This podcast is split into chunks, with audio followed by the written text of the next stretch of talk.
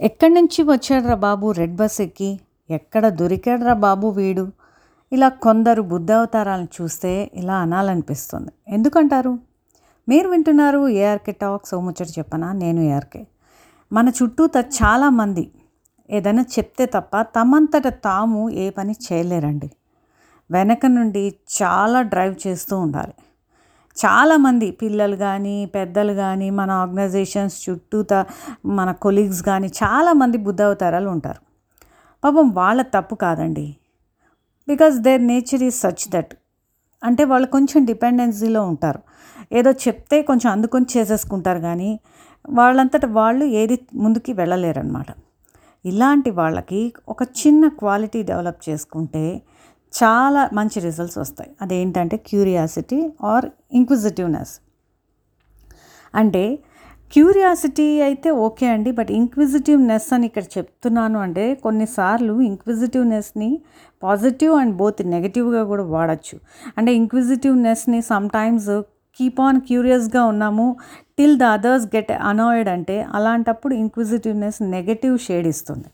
So better we can talk like curiosity or of course పాజిటివ్గా అయితే inquisitiveness. అంటే next ఏంటి? ఈ పని చేశాక ఏంటి? ఇది ఎక్కడికి వెళ్తోంది? ఇది ఎక్కడి నుంచి వస్తుంది? ఇలా ఒక్కదాని తర్వాత ఒకటి తెలుసుకుంటూ పోవాలి. బాబు మోహన్ ఒక సినిమాలో ఇలానే క్యూరియస్గా ఉంటాడండి. గుర్తొచ్చిందా మీకు? రాకపోతే లాస్ట్లో చెప్తాను. ఆల్బర్ట్ ఐన్స్టీన్ ఏమంటారంటే I have no special talent I'm only passionately curious అంటే ఎంత ప్యాషన్తో ఆయన క్యూరియస్గా ఉంటే కొత్త విషయాలు తెలుసుకోవచ్చు అని ఎంత బాగా చెప్పారండి. సో ఒక బాస్ కానీ మన సీనియర్ కానీ సుపీరియర్ ఒక పని చెప్పారనుకోండి ఆ ఒక్క పని చేసి హుసేన్ సాగర్లో బుద్ధుడిలా నిలబడక దాన్ని కనెక్ట్ చేసేటటువంటి అదర్ టాస్క్ కనెక్టింగ్ డాట్స్ అన్నిటిని తెలుసుకుంటూ అబ్జర్వ్ చేసుకుంటూ వాటి గురించి నాలెడ్జ్ గెయిన్ చేసుకుంటూ క్యూరియస్గా ఉంటే చాలా మంచి రిజల్ట్స్ వస్తాయి. They can improve on their own. So ఇలాంటి ఒక స్టోరీ నేను చేద్దాం అనుకుంటున్నాను. ఓ రాజ్యంలో రాము సోము అని ఇద్దరు రాజుకి నమ్మకమైన బంట్లు ఉండేవాళ్ళు. ఇద్దరు ఒకేసారి జాబ్లో జాయిన్ అయిన రాముడికేమో పదోన్నతి ప్రమోషన్ లభించేవి సోముకేమో ఎక్కడ వేసిన గొంగలు అక్కడే అన్నట్టు ఉండేవాడు. రాము కొంచెం బాగా పర్ఫామ్ చేస్తున్నాడేమో అని ఎప్పుడు ఆలోచించకుండా రాజుగారు కొంచెం పక్షపాతం చూపిస్తున్నారేమో అనుకునేవాడు. ఇదే ఫీలింగ్ని ఒకరోజు రాజుతో అంటాడు. రాజా నేను చాలా నమ్మకంగా పనిచేస్తాను మీ నమ్మిన బంటుని బట్ నాకేమో ఏమీ డెవలప్మెంట్ లేదు. అదే రాజుకైతే పదోన్నతి మంచి జీతం లభిస్తున్నాయి. ఇది ఎక్కడి న్యాయం అని అడిగాడు. రాజుగారు సరే ఈ విషయం గురించి తప్పకుండా ఆలోచిద్దాము అని అంటుండగా అటువైపుగా ఒక ఎద్దుల బండి వెళ్తూ ఓ చెట్టు కింద ఆగడం చూశారు. రాజు సోముని వెళ్ళి అక్కడ ఎవరున్నారో కనుకరా అని పంపారు. సోము వెళ్ళొచ్చి అక్కడ ముగ్గురున్నారు రాజా. నారాయణ అతని భార్య చందు అన్నాడు. ఎక్కడికి వెళ్తున్నారంట? అని రాజు అడిగేసరికి బుర్ర కోక్కుంటూ ఒక్క నిమిషం అంటూ మళ్ళీ వెళ్ళొచ్చాడు. వాళ్ళు నారాయణపేటకి వెళ్తున్నారటండి. దానికి రాజు అవును ఏ పని మీద వెళ్తున్నారంట? అని అడగ్గా మళ్ళీ తెల్లమొహం వేసి పరిగెత్తుకుంటూ వెళ్ళొచ్చాడు. పక్క ఊర్లో వాళ్ళ బంధువుల పెళ్ళికి వెళ్తున్నారటండి అన్నాడు. ఎన్ని రోజులు అక్కడ బస చేస్తారంట? ఈసారి మళ్ళీ స్పీడ్ స్పీడ్గా పరిగెత్తుకుంటూ వచ్చి ఆయాసపోతూ నాలుగు రోజులంట మహారాజా అన్నాడు. సో ఇదంతా జరిగిన సమయంలో రాము లేడు అక్కడ ఇంతలో రాము రానే వచ్చాడు. ఆ ఏమీ జరగనట్టు సోముని పక్కకు నిలబడమని రాజు సైగ చేశారు. ఆ ఎద్దుల బండి దగ్గరికి వెళ్ళి విషయాలని కనుక్రమ్మని రాముని పంపారు. ఎంతమంది ఉన్నారో కనుక్రమ్మని రాము శరవేగంగా వెళ్ళాడు. ఓ ఐదు నిమిషాల తర్వాత వచ్చాడు. అందులో నారాయణ గారు అతని భార్య చందు ఉన్నారటండి అన్నాడు. రాజు ఎక్కడికి వెళ్తున్నారంటే? అడిగానండి. వాళ్ళు నారాయణపేటకి వెళ్తున్నారట.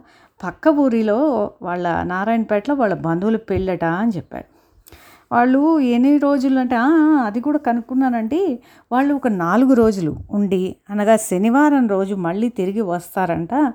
ఇక వాళ్ళు ప్రయాణం చేసి అలసిపోవటం వల్ల ఆ చెట్టు కింద కొంచెం ఆగి సేద తీరి వెళ్దాం అనుకుంటున్నారు అని చెప్పాడు.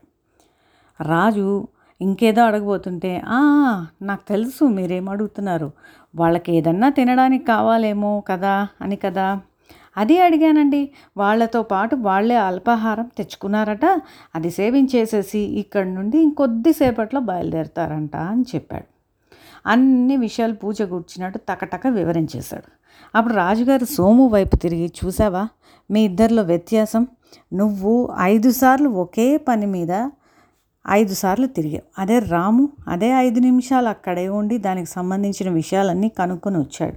ఈ యొక్క గుణమే అతన్ని పైకి ఎదగనిస్తోంది అని అర్థమయ్యేలా చెప్పాడు. కాబట్టి కొంచెం క్యూరియాసిటీతో వర్క్ చేస్తే రిజల్ట్స్ ఎక్సలెంట్గా ఉంటాయి. ఎక్కడ దొరికాడరా వీడు అని తల కొట్టుకునేటట్టు కాకుండా మన పని చూసి ఎక్కడి నుండి వచ్చాడరా వీడు అని ఆశ్చర్యపడేలా చేయాలి. దీన్ని అలవాటు చేసుకోవడానికి ఒకటే trick.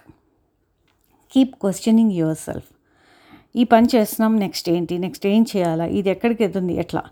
Or about the issue or the task you are dealing with anything ఏ ఒక్క చిన్న పని చేస్తున్నా దాంట్లోంచి మనం ఎంత తెలుసుకోగలమో అంత తెలుసుకోవాలి. ఇందాక అన్నట్టు బాబు మోహన్ గారు ఒక సినిమాలో ఎందుకు ఏమిటి ఎలా అనుకుంటూ ముందుకు వెళ్తారు. కానీ అది కామెడీగా ఉంది అది నిజమండి. అలా క్వశ్చన్ చేసుకుంటూ కొత్త విషయాలు తెలుసుకుంటూ ముందుకు వెళ్తే ముందుకే కాదు పైకి పైకి అంటే ప్రమోషన్తో ఎదుగుతూ ఉంటాం లైఫ్లో. Signing off ARK.